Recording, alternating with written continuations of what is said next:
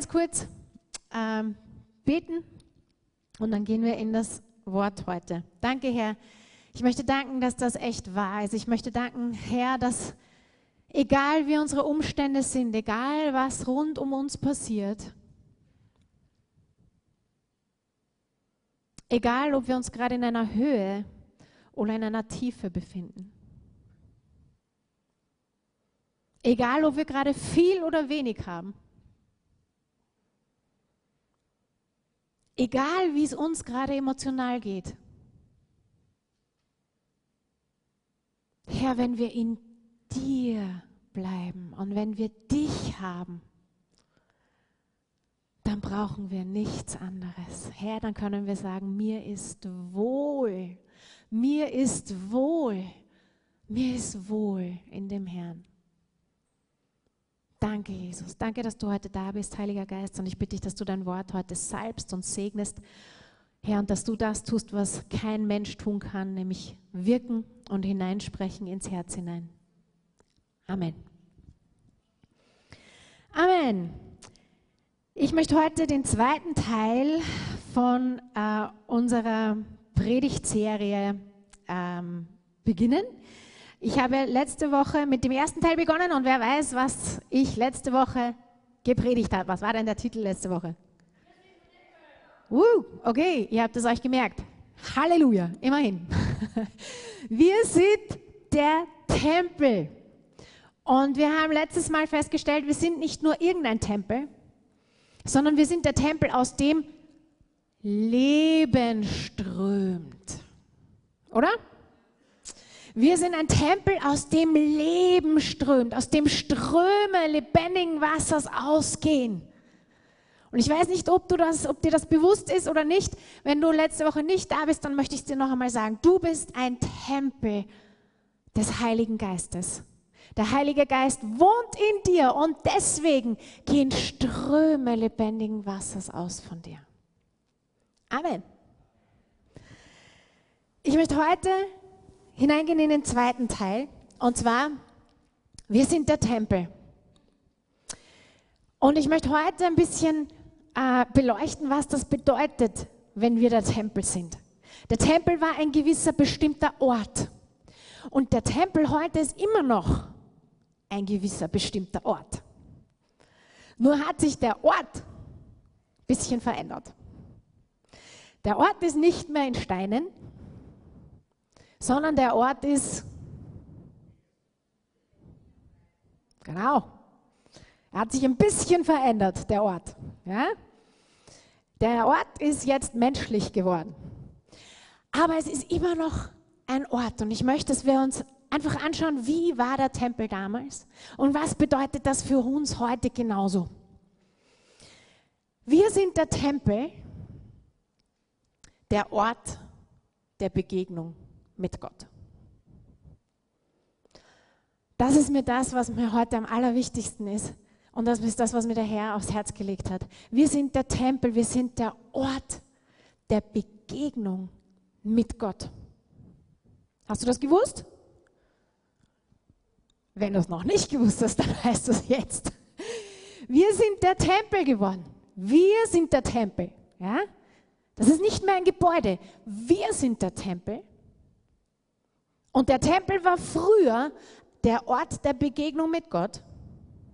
Und siehe da, das hat sich nicht verändert. Halleluja. Der Tempel ist heute noch der Ort der Begegnung mit Gott.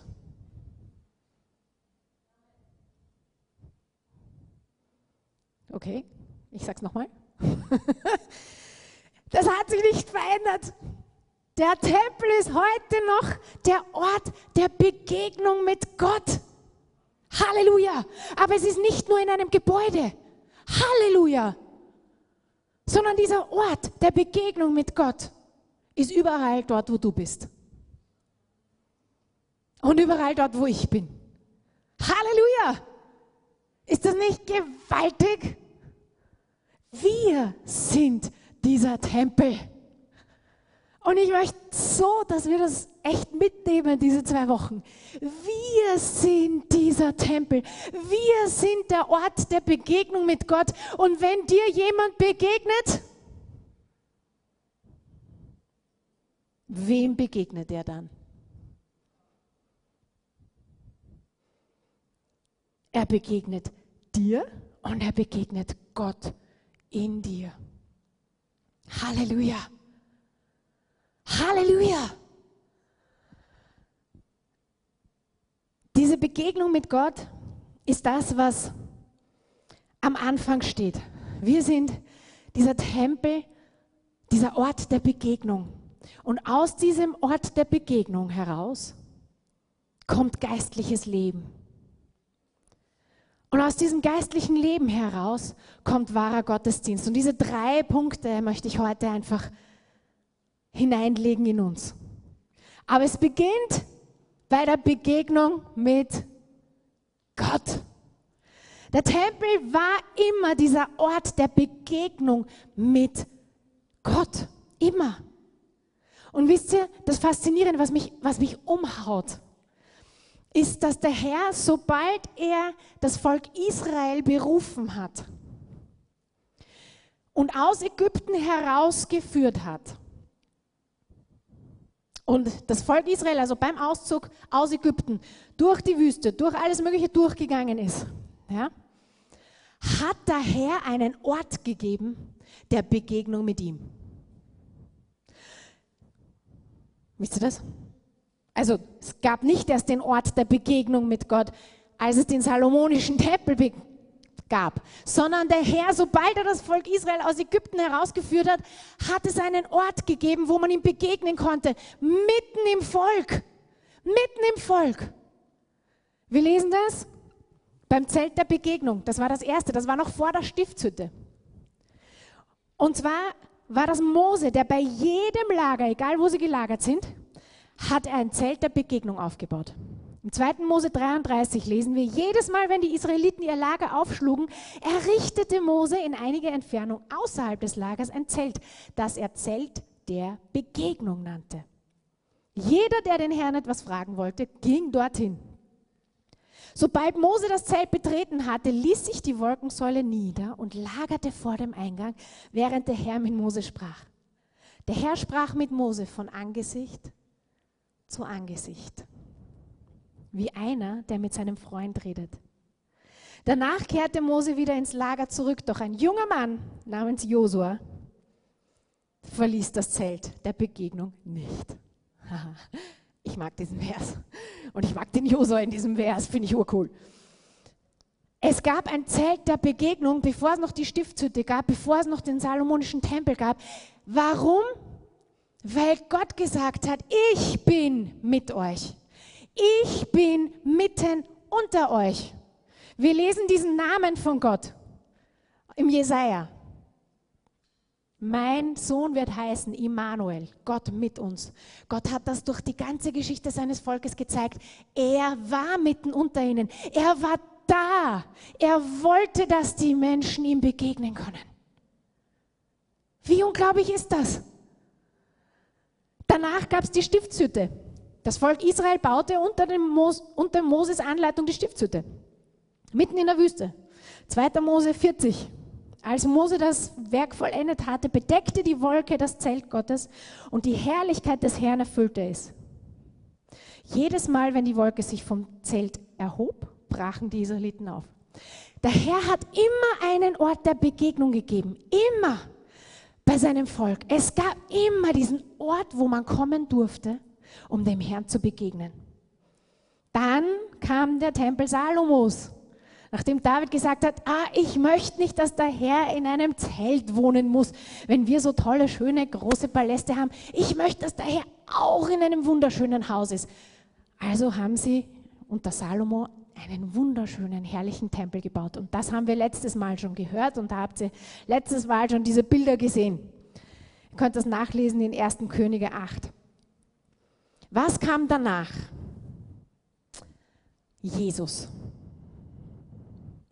Und Jesus hat plötzlich etwas Neues gemacht. Halleluja. Jesus war der Tempel. Denn er war der Sohn Gottes selbst. Er ist auf diese Welt gekommen. Und er wurde zum Ort der Begegnung. Oder? Wir lesen von so vielen Menschen, die Jesus begegnet sind, die seiner Liebe begegnet sind, die seinem, seiner Annahme begegnet sind, die der Heilung, die von ihm ausgegangen begegnet sind. Er wurde der Ort der Begegnung mit Gott. Wer ihn berührt hat und wer ihm begegnet ist, ist dem Vater im Himmel begegnet. Im Hebräer 1, Vers 3 heißt, der Sohn spiegelt die Herrlichkeit Gottes wider und alles an ihm ist ein Ausdruck des Wesens Gottes. Er erhält das Universum durch die Macht seines Wortes. Nachdem er uns durch seinen Tod von unseren Sünden gereinigt hat, setzte er sich auf den Ehrenplatz an der rechten Seite des herrlichen Gottes im Himmel. So Jesus spiegelte das ganze Wesen Gottes wieder, wie er hier war. Das heißt, wer Jesus begegnete, begegnete dem Herrn selbst. Halleluja. Und nach Jesus Wer ist jetzt der Tempel geworden? Wir sind der Tempel geworden, Halleluja. Wir sind der Tempel geworden durch Jesu Tod am Kreuz, durch seine Auferstehung, durch das, was er für uns vollbracht hat, durch sein Opfer, sind wir der Tempel. Halleluja. Wir sind der Tempel des Heiligen Geistes. Wir sind der lebendige Tempel. Wir sind das Haus Gottes geworden. Im 1. Korinther 3, Vers 16 und 17 heißt es, wisst ihr nicht, dass ihr Gottes Tempel seid und der Geist Gottes in euch wohnt? Wenn jemand den Tempel Gottes zerstört, den wird Gott zerstören, denn der Tempel Gottes ist heilig. Der seid ihr. Was für ein Vers. Halleluja. Halleluja. Der Herr sagt, wir sind sein Tempel. Und wir sind heilig. Wir sind heilig. Wisst ihr, was heilig bedeutet? Abgesondert. Wir sind abgesondert für den Herrn. Sind wir immer perfekt? Nein. Aber der Tempel Gottes ist heilig und der sind wir.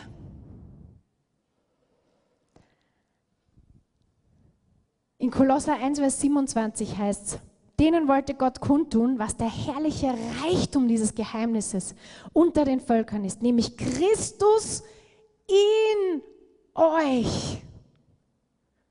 Christus in euch die Hoffnung der Herrlichkeit. Das heißt, wenn uns Leute begegnen, dann begegnen sie wem in uns? Sie begegnen Christus in uns. Halleluja. Wir sind der Ort der Begegnung mit Gott. Halleluja. Halleluja. Und wisst ihr, das hat eine Auswirkung. Wenn wir Gott, wenn wir Gott selber wirklich begegnend sind, dann erleben wir Veränderung. Hat das jemand von euch, wisst ihr, wovon ich rede? Hat das jemand von euch schon mal erlebt?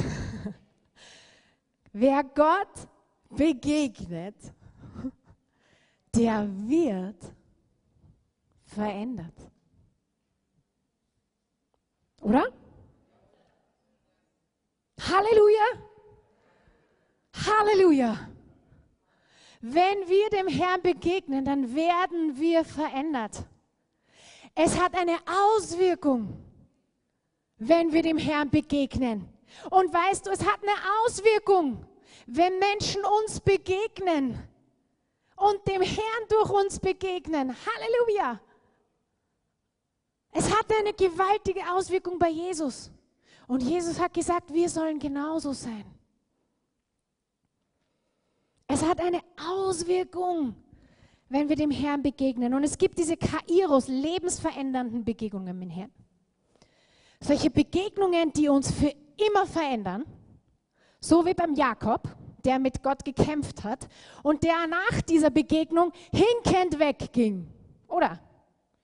Aber er ist nicht nur hinkend weggegangen, er, sein Wesen war verändert. Er hat anders entschieden nachher. Er hat anders reagiert nachher. Es gab diese Kairos lebensverändernden Begegnungen mit dem Herrn. Der Paulus. Ja, Paulus am Weg nach Damaskus. Ich würde sagen, das war sehr dramatisch. Vom Pferd runter das war nicht nur physisch, das war all over. Es war, er war völlig verändert. Völlig verändert von einer Begegnung mit dem lebendigen Jesus Christus. Halleluja. Es verändert uns.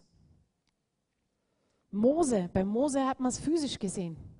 Jedes Mal, wenn er aus dem Zelt der Begegnung oder aus der Stiftshütte rausgekommen ist, hat sein Angesicht geleuchtet und gestrahlt von der Herrlichkeit Gottes. Jesus, alle, die Jesus begegnet sind, oder? Oh, da gab es viele Menschen, die verändert wurden. Halleluja. So viele Menschen, die verändert wurden und die verändert weggegangen sind. Wisst ihr, wenn wir Jesus begegnen, dann verändert sich was. Und wenn du heute noch nicht das kennst, wovon ich jetzt spreche und diese Be Begegnungen kennst, es gibt, wie gesagt, diese lebensverändernde Begegnung mit Gott. Dann gibt es auch die täglichen Begegnungen mit dem Herrn. Und beides ist genau gleich wichtig. Kennt ihr die täglichen Begegnungen mit dem Herrn? So jeden Tag, jeden Tag, jeden Tag ihm begegnen, jeden Tag mit ihm sprechen, jeden Tag wissen, dass seine Gegenwart neben dir ist. Beides ist gleich wichtig. Wir brauchen eine lebensverändernde Begegnung mit dem Herrn, die uns so verändert, dass wir nie wieder dieselben sein werden. Und ich hoffe, du hast sie schon gehabt. Und wenn du sie noch nicht gehabt hast, dann bete ich heute, dass du sie heute hast. Oder wenn du nach Hause gehst, hast. Wir brauchen diese Begegnungen. Wisst ihr, ich habe andere Personen gerade aufgezählt. Ich möchte aber mich aufzählen. Ich hatte mit 16, 16,5, 17 eine lebensverändernde Begegnung mit Gott und ich bin in einer christlichen Familie aufgewachsen. Ich habe die Geschichten von Jesus gehört. Ich habe zu Hause erlebt, wie wir, wie wir gar kein Geld hatten, plötzlich einfach Brot am Tisch war. Wie wir versorgt worden sind auf übernatürliche Weise. Ich habe erlebt zu Hause als Kind und Teenager, wie der Herr seine Hand über uns gehalten hat weil wir Morddrohungen bekommen haben übers Telefon und wir wussten, das ist echt. Ich habe so viel erlebt als Kind und als Teenie. Und trotzdem habe ich mit 16,5 und 17 eine lebensverändernde Begegnung mit Jesus gebraucht. Warum?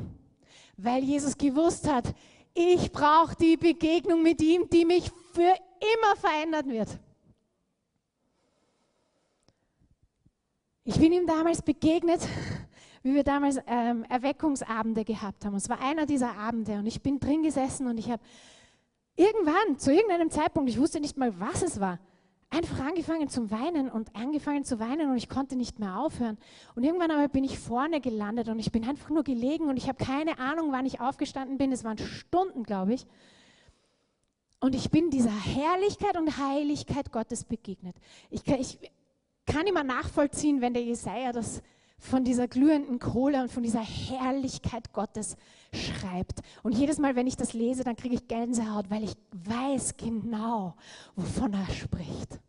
Und ich weiß genau, wie sich das anfühlt. Und ich weiß genau, wie das aussieht.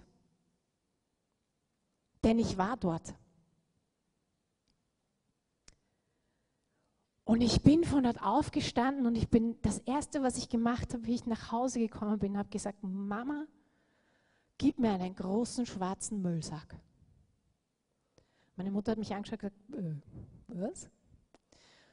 Und ich, noch einmal, ich bin in einer christlichen Familie aufgewachsen. Und ich habe gesagt, Mutti, ich brauche einen Müllsack. Ich muss durch mein Zimmer gehen. Ich muss Dinge wegschmeißen. Ich weiß, da gibt es Sachen, die, die gefallen Jesus nicht und die mag der Heilige Geist nicht. Und sie hat gesagt, okay, da hast. Und ich habe einen riesigen schwarzen Sack genommen, bin durch mein ganzes Zimmer, mein ganzes Zimmer auf den Kopf gestellt und habe Sachen rausgeschmissen. Und noch einmal, ich bin in einer christlichen Familie groß geworden. Ich hatte da drinnen nicht wahrscheinlich wahnsinnig viele Sachen, wo man sich denken würde, äh, schlimm, furchtbar, oh nein, Hilfe, das musst du definitiv verbrennen. Wahrscheinlich nicht. Aber ich bin der Heiligkeit und der Herrlichkeit meines Schöpfers begegnet. Und ich bin nach Hause gegangen und ich bin durch mein Zimmer gegangen und ich habe gewusst, ich muss hier sauber machen. Ich habe gewusst, ich habe davor ein halbes, dreiviertel Jahr damit verbracht, dass ich hin und her gehinkt bin auf zwei Partys. Ein Fuß in der Welt und ein Fuß in der Gemeinde. Und ich bin dem Herrn begegnet. Und ab dem Zeitpunkt gab es keinen Fuß mehr in der Welt. Den gibt es nicht mehr, den wird es nicht mehr geben, bis mein letzter Atemzug hier ist. Denn ich bin dem Herrn begegnet. Ich bin ihm begegnet. Und ich hoffe, du hast diese Begegnung schon gehabt. Wenn nicht, dann bitte den Herrn darum. Denn es braucht diese Begegnung mit ihm, die uns völlig verändert. Mir hat das damals niemand gesagt, dass ich irgendwas wegschmeißen muss, irgendwas machen soll. Gar niemand, nichts. Ich bin gegangen und habe Dinge einfach rausgehauen, habe gesagt, ich will das nicht, ich mag das nicht. Nein, alles weg, brauche ich nicht, ist nicht wichtig. All das andere, eins ist wichtig, was Jesus möchte von mir. Eines ist wirklich wichtig, was er denkt von mir. Eines ist wirklich, wirklich, wirklich, wirklich wichtig in meinem Leben. Dass ich das tue, was mein Vater im Himmel möchte, dass ich tue. Und dass alles, was ich bin, alles, was ich sage, alles, was ich in mir habe, bei mir habe, ihm wohlgefällt. Und wenn irgendwas da ist, was es nicht ist, dann brauche ich es nicht mehr. Das ist etwas, was mir ganz persönlich begegnet ist. Der Herr ist mir begegnet. Und ich sage es dir nochmal, wenn du das nicht kennst, dann bitte den Herrn, dass er dir das schenkt. Und das Zweite ist eine tägliche Begegnung mit dem Herrn. Ich habe seitdem nicht einmal, nicht einen Tag in meinem Leben gehabt, wo ich dem Herrn nicht ganz persönlich zu Hause draußen, egal wo, jeden Tag begegnet bin und mit ihm gesprochen habe und weiß, dass ich weiß, dass ich weiß, dass ich weiß, dass ich weiß, dass ich mit ihm gesprochen habe. Weil er mir antwortet, weil er da ist, weil ich sein Wort liebe. Und beides ist genau gleich wichtig. Wir brauchen diese Begegnungen mit dem Herrn. Wisst ihr, der Tempel ist ein Ort der Begegnung mit Gott. Und es ist nicht nur für irgendwann am Samstag hier. Es ist für jeden Tag. Diese Begegnung mit dem Herrn ist für jeden einzelnen Tag. Dafür hat Jesus sein Leben gegeben. Und diese Begegnungen verändern uns. Wisst ihr, was im 2. Korinther 3, Vers 18 steht? Wir alle stehen mit unverhülltem Gesicht vor Gott und spiegeln seine Herrlichkeit wieder. Aber wir können nur widerspiegeln, was wir sehen. Wir sind nur ein Spiegel von dem, was im Spiegel ist, oder?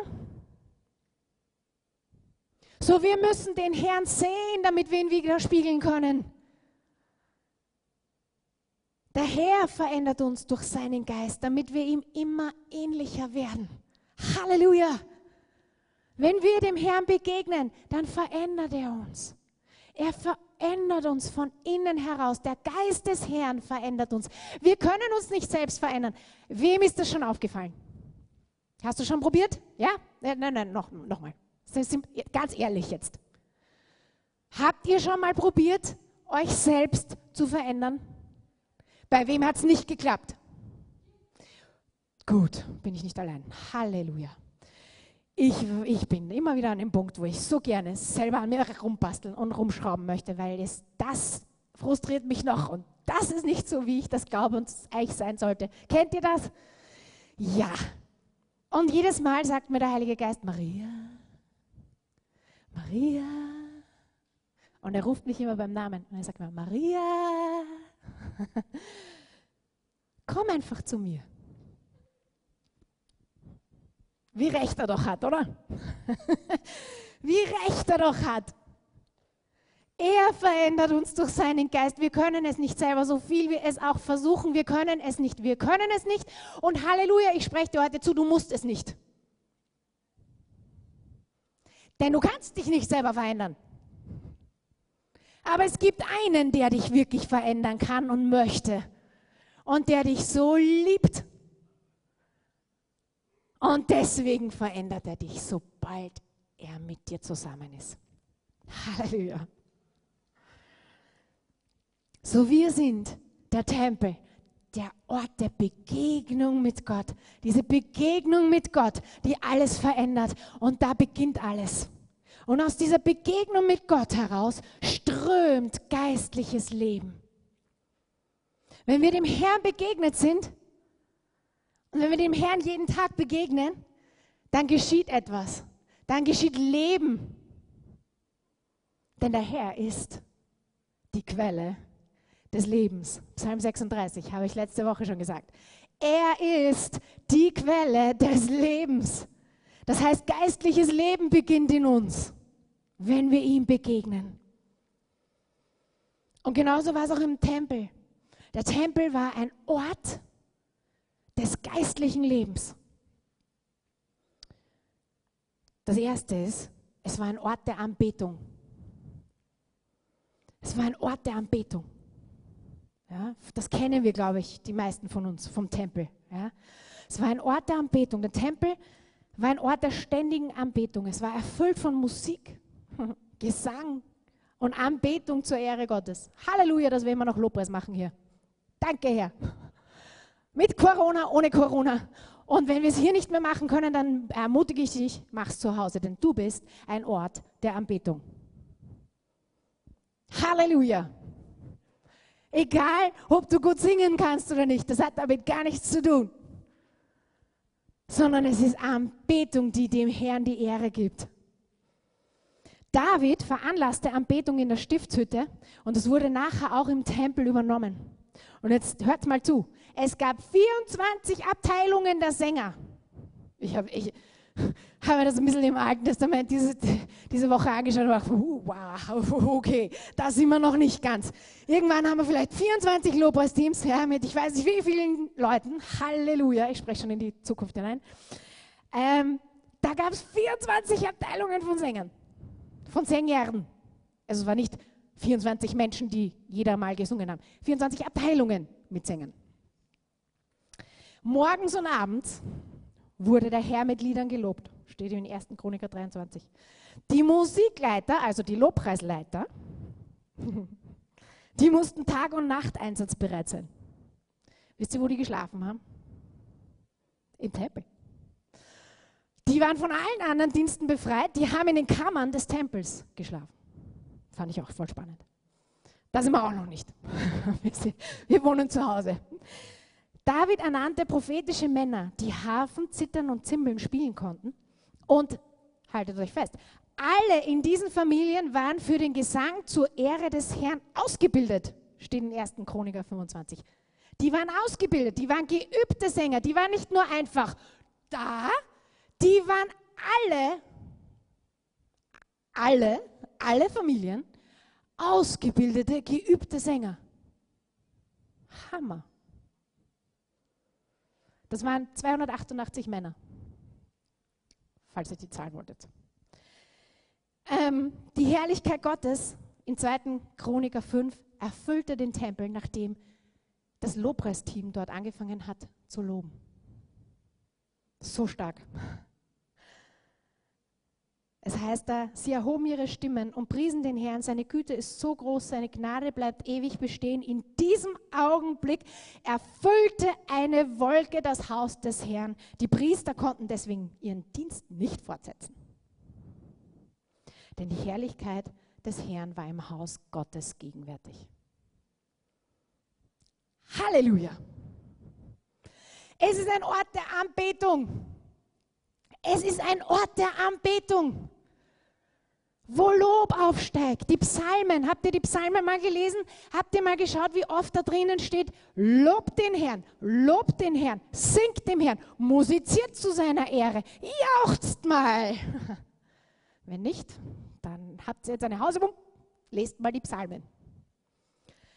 Ganz viel, ganz oft. Und der David spricht nicht nur zu den 24 Abteilungen von Sängern. Er spricht zum Volk und sagt, singt zur Ehre Gottes, lobt ihn, preist ihn, preist seinen Namen.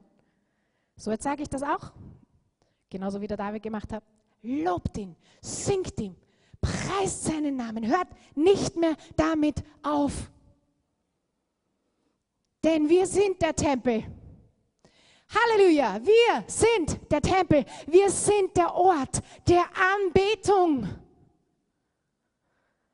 Wir sind der Tempel als Gemeinde und wir sind dieser Ort der Anbetung.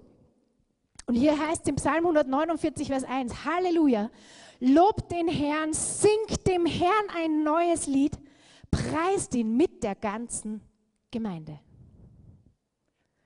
Ah, Halleluja. Wir sollen also alle gemeinsam den Herrn loben. Wir sollen ihm singen. Steht im Epheser 3, Vers 21 auch. Deshalb wollen wir ihn gerne mit der ganzen Gemeinde durch Jesus Christus ewig für alle Zeiten loben. So wir als Gemeinde sind der Tempel und der Ort der Anbetung, aber wir sind auch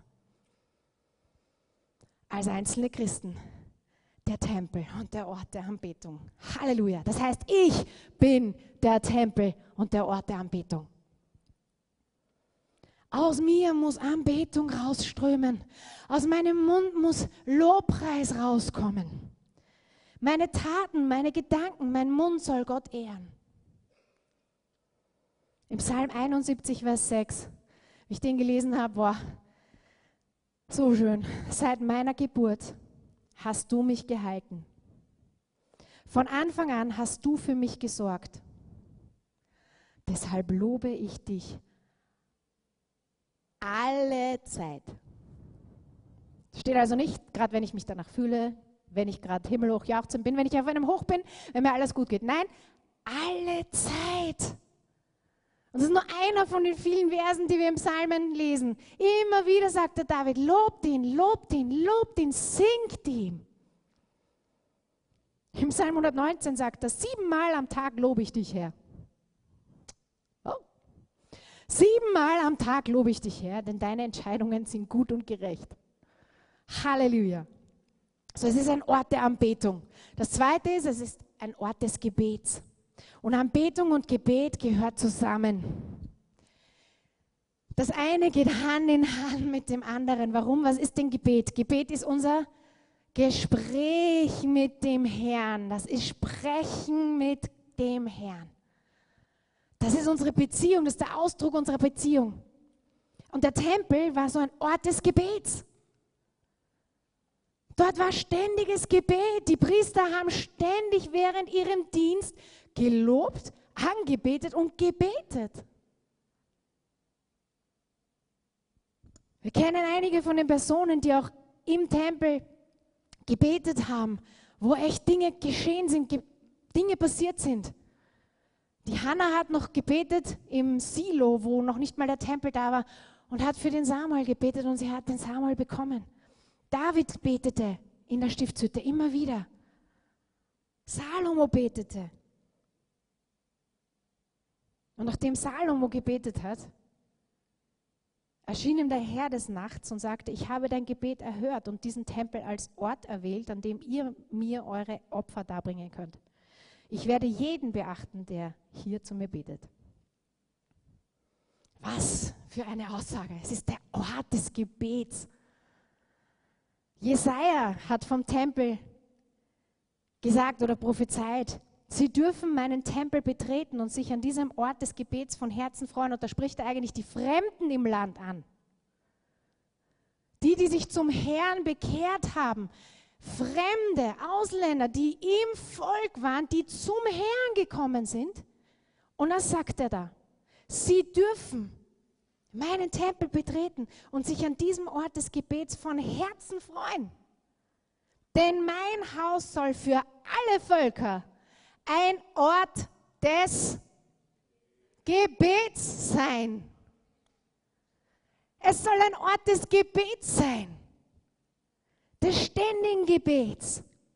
Die Gemeinde in Apostelgeschichte, nachdem Jesus, Jesus wissen wir sowieso, dass er gebetet hat, im Tempel, außerhalb des Tempels. Aber die Gemeinde, die erste Gemeinde, die Apostel nach Jesus, haben ebenfalls gebetet. Ständig waren sie im Gebet, ständig waren sie im Gebet. Sie blieben in der Lehre, im Gebet. Sie blieben zusammen im Brotbrechen. So der Tempel war ein Ort des Gebets und es ist heute noch ein Ort des Gebets. Wir sind der Tempel und wir sind der Ort des Gebets. Im Epheser 6, Vers 18 heißt es, betet immer. Betet immer und in jeder Situation mit der Kraft des Heiligen Geistes. Halleluja. Wir müssen nicht alleine beten. Wir wissen meistens nicht mal, was wir beten. Aber der Heilige Geist betet durch uns. Im 1. Thessalonicher 5 heißt es, betet ohne Unterlass. So wir sind dieser Ort des Gebets. Das dritte ist der Ort der Predigt und Lehre. Jetzt Predigt und Lehre kann man eigentlich auch einfach sagen, es ist der Ort des Wortes Gottes.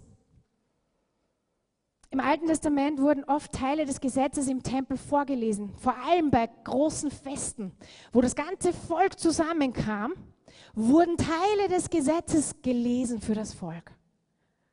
Da wurde gemeinsam gebetet, da wurde gemeinsam angebetet und es wurde vom Gesetz vorgelesen. Im Neuen Testament war der Tempel auch ein Ort des intellektuellen, geistlichen und politischen Austausches. Hier waren Lehrer, da waren Rabbiner, vor allem in einem der Vorhöfe, da waren dann nämlich mehrere Vorhöfe als nur in dem salomonischen Tempel. Dort waren Lehrer und Rabbiner zusammen, die haben ihre Studenten dort gelehrt. Im Tempel, in einem der Vorhöfe des Tempels. Und Jesus? Jesus war ganz oft im Tempel und hat gelehrt und hat gepredigt zu ganz, ganz, ganz vielen Menschen. Die Apostel, ebenfalls waren im Tempel und haben gelehrt und haben gepredigt, sind dafür sogar in schwierige Probleme gekommen, ja? sind vor den Hohen Rat gekommen, wurden dafür verfolgt, weil sie dort gelehrt haben und gepredigt haben.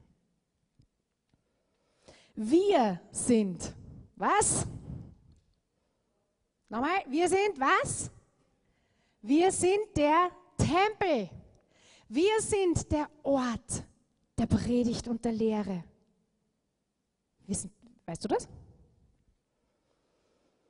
Wir haben diese Aufgabe bekommen. Als Gemeinde, aber auch als Einzelperson. In Markus 16, Vers 15 heißt es, geht hin in alle Welt und predigt das Evangelium. Gilt das nur den Pastoren und den Evangelisten? Halleluja. Sonst wäre es nämlich schwierig. Nein, gilt es nicht. Es gilt uns allen. Denn wir sind der Tempel. Und du hast dieselbe Aufgabe, das Evangelium zu predigen, so wie ich. Halleluja. Mach's auf deine Art bitte, nicht auf meine. Aber wir alle sind dieser Ort der Predigt und der Lehre. Und im 1. Korinther 14 heißt es, wenn ihr zusammenkommt, so hat ein jeder einen Psalm, er hat eine Lehre, er hat eine Offenbarung, er hat eine Zungenrede, er hat eine Auslegung. Alles lasst geschehen zur Erbauung. Jeder hat etwas. was er weitergeben kann und soll. Halleluja! Und ich möchte euch das einfach mal zusprechen.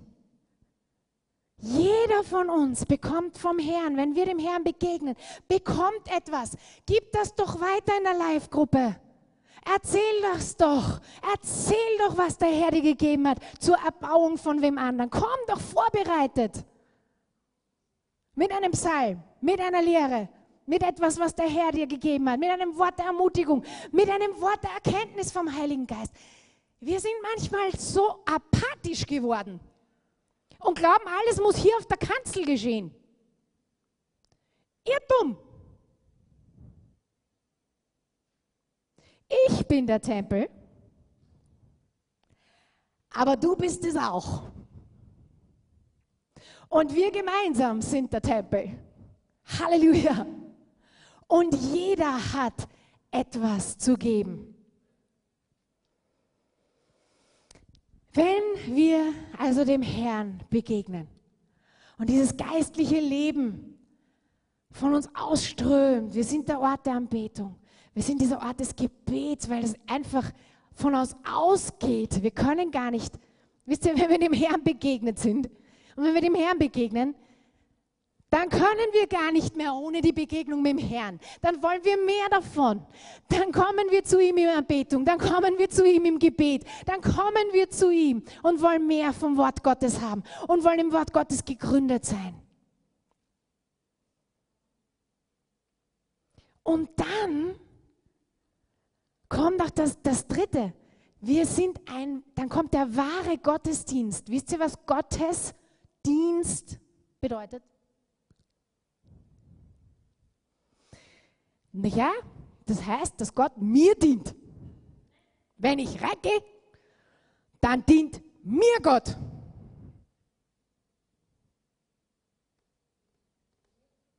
Nicht? Nein, tut mir leid. Das ist eine falsche Fehlinterpretation. Wisst ihr, was Gottes Dienst bedeutet? Der wahre Gottes Dienst heißt Dienst für Gott. Also nicht, ich komme, ich lasse mich bedienen vom Herrn, sondern ich komme und ich diene seinem Herzen. Und ich bete ihn an und ich lobe ihn nach all meinen Kräften. Und ich fange an, ihm zu dienen, einfach weil ich von ihm geliebt bin. Einfach weil es aus mir rausströmt. Ich kann gar nicht anders. Gibt gar nichts anderes, was ich tun möchte. Und der Tempel war ein Ort des Dienstes. Und zwar gewaltiger Dienst. Die Priester und Leviten, die wurden damals gezählt im Alten Testament. Und die wurden in Abteilungen und in Ämter aufgeteilt. Die wurden für die Arbeit am Haus des Herrn aufgeteilt. Zu Torhütern, zu Sängern, zu Amtleuten, zu Schatzmeistern, zu Hohepriestern.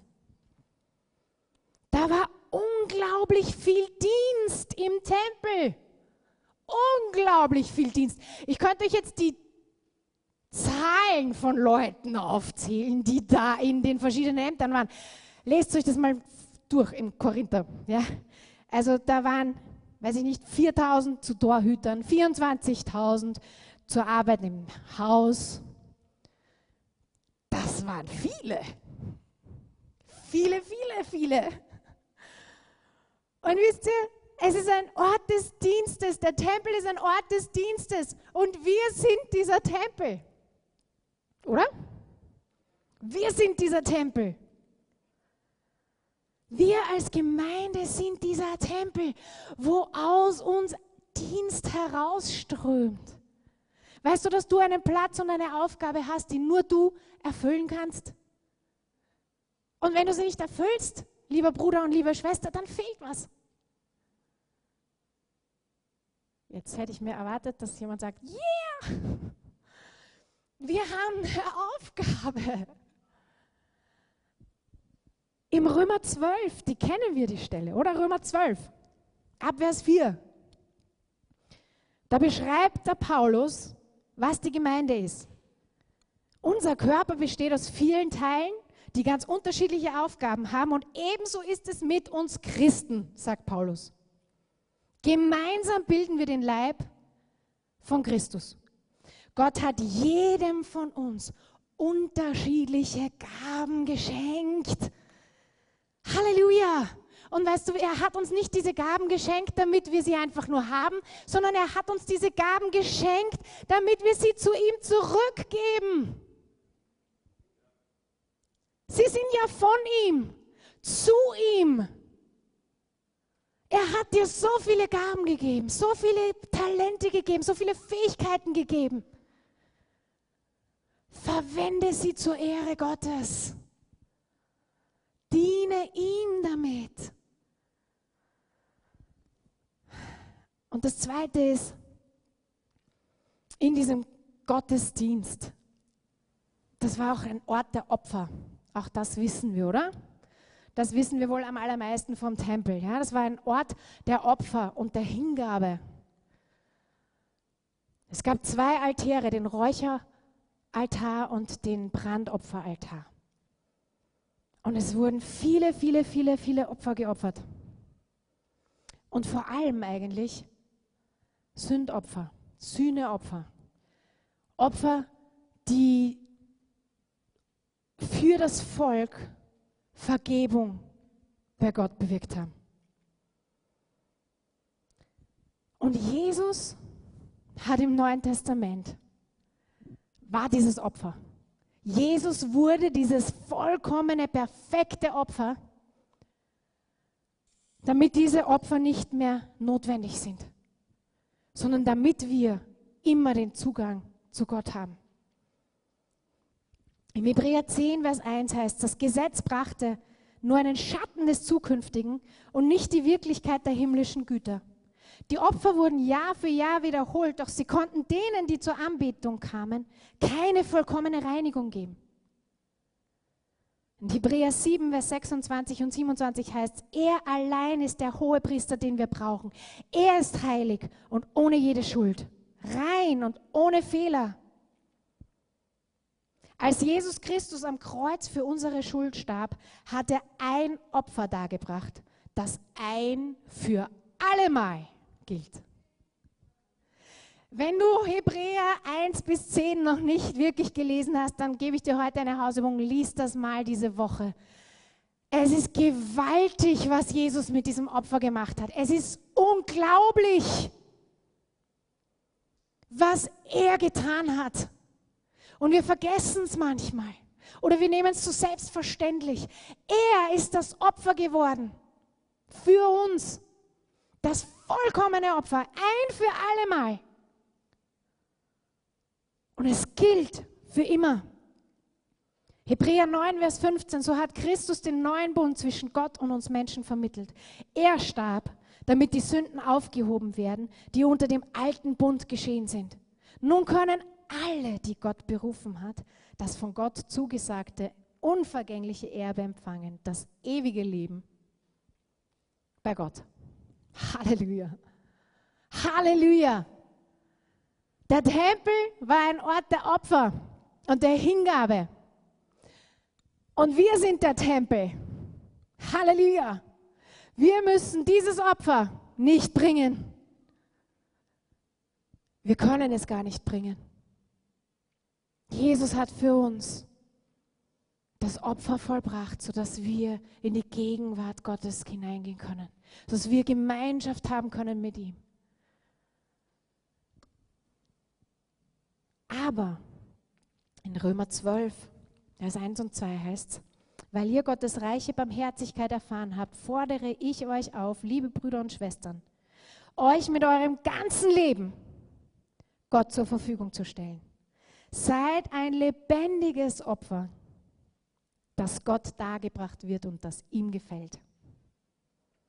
Ihm auf diese Weise zu dienen, ist der wahre Gottesdienst und die angemessene Antwort auf seine Liebe. Passt euch nicht den Maßstäben dieser Welt an, sondern lasst euch von Gott verändern, damit euer ganzes Denken neu ausgerichtet wird. Damit möchte ich schließen. Wir sind der Tempel. Wir sind dieser Tempel. Wir sind der Tempel. Halleluja! Mich begeistert das. Wir sind dieser Tempel. Das ist nicht ein Gebäude. Das ist nicht irgendwo, wo man sein muss. Wir sind der Tempel. Und der Heilige Geist wohnt in uns. Wir sind dieser Ort der Begegnung mit Gott. Wir sind der Ort der Anbetung. Wir sind der Ort des Gebets. Wir sind der Ort des Wortes Gottes. Wir sind der Ort des Dienstes. Und wir sind der Ort des Opfers und der Hingabe an den Herrn. Denn wir sind das lebendige Opfer. Wir geben dem Herrn unser Leben zurück. Er hat uns teuer erkauft und wir geben es ihm. So, ich möchte heute einfach diese Frage stellen. Willst du dieser Tempel sein? Wir sind es und doch sind wir es oft nicht bewusst. Und es ist uns so oft nicht bewusst, dass wir dieser Tempel sind. Und ich möchte dich heute fragen, möchtest du dieser Tempel sein? Möchtest du dieser Ort sein? Dieser Ort der Begegnung, der voll ist von der Herrlichkeit und Heiligkeit Gottes, sodass wenn Menschen dir begegnen, sie dem Herrn begegnen. Möchtest du dieser Ort sein, aus dem Anbetung und Gebet strömt, weil einfach der Herr da ist, weil du Hunger nach dem Herrn hast? Möchtest du dieser Ort sein, wo Dienst aus dir herauskommt, einfach als Antwort auf seine Liebe?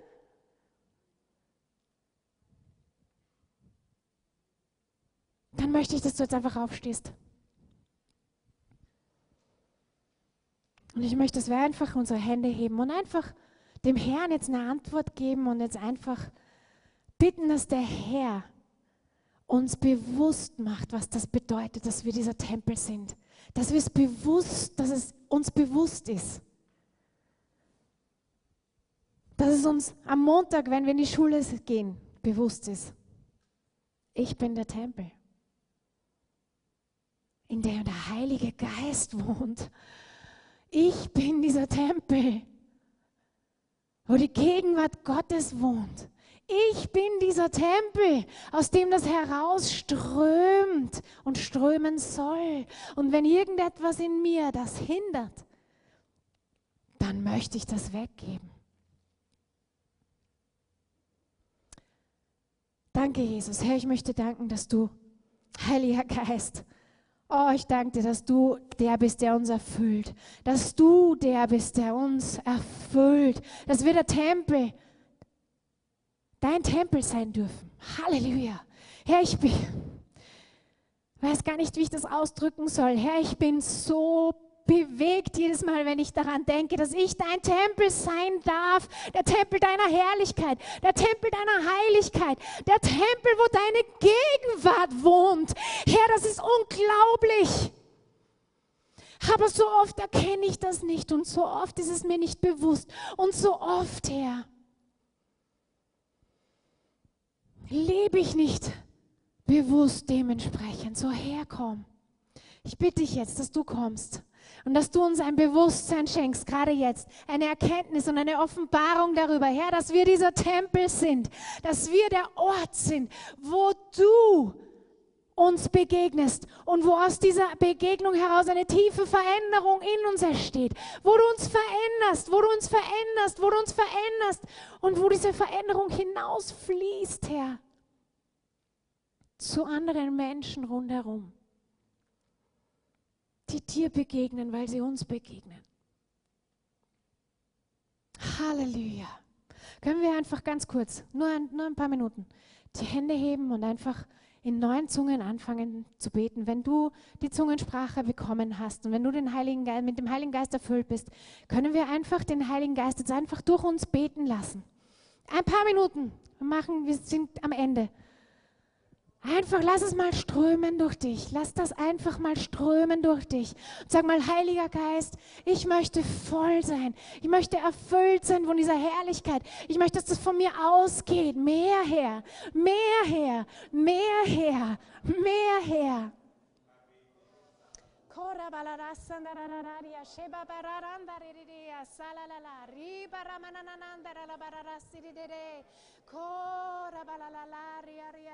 Shebarabarasandararandororo.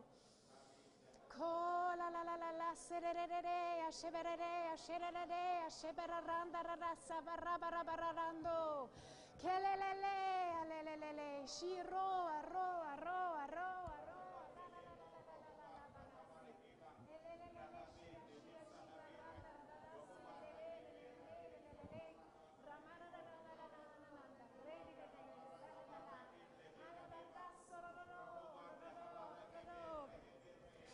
Halleluja, Heiliger Geist, wir wollen mehr. Herr, wir wollen mehr, deine Herrlichkeit noch mehr widerspiegeln. Ich möchte deine Herrlichkeit mehr widerspiegeln.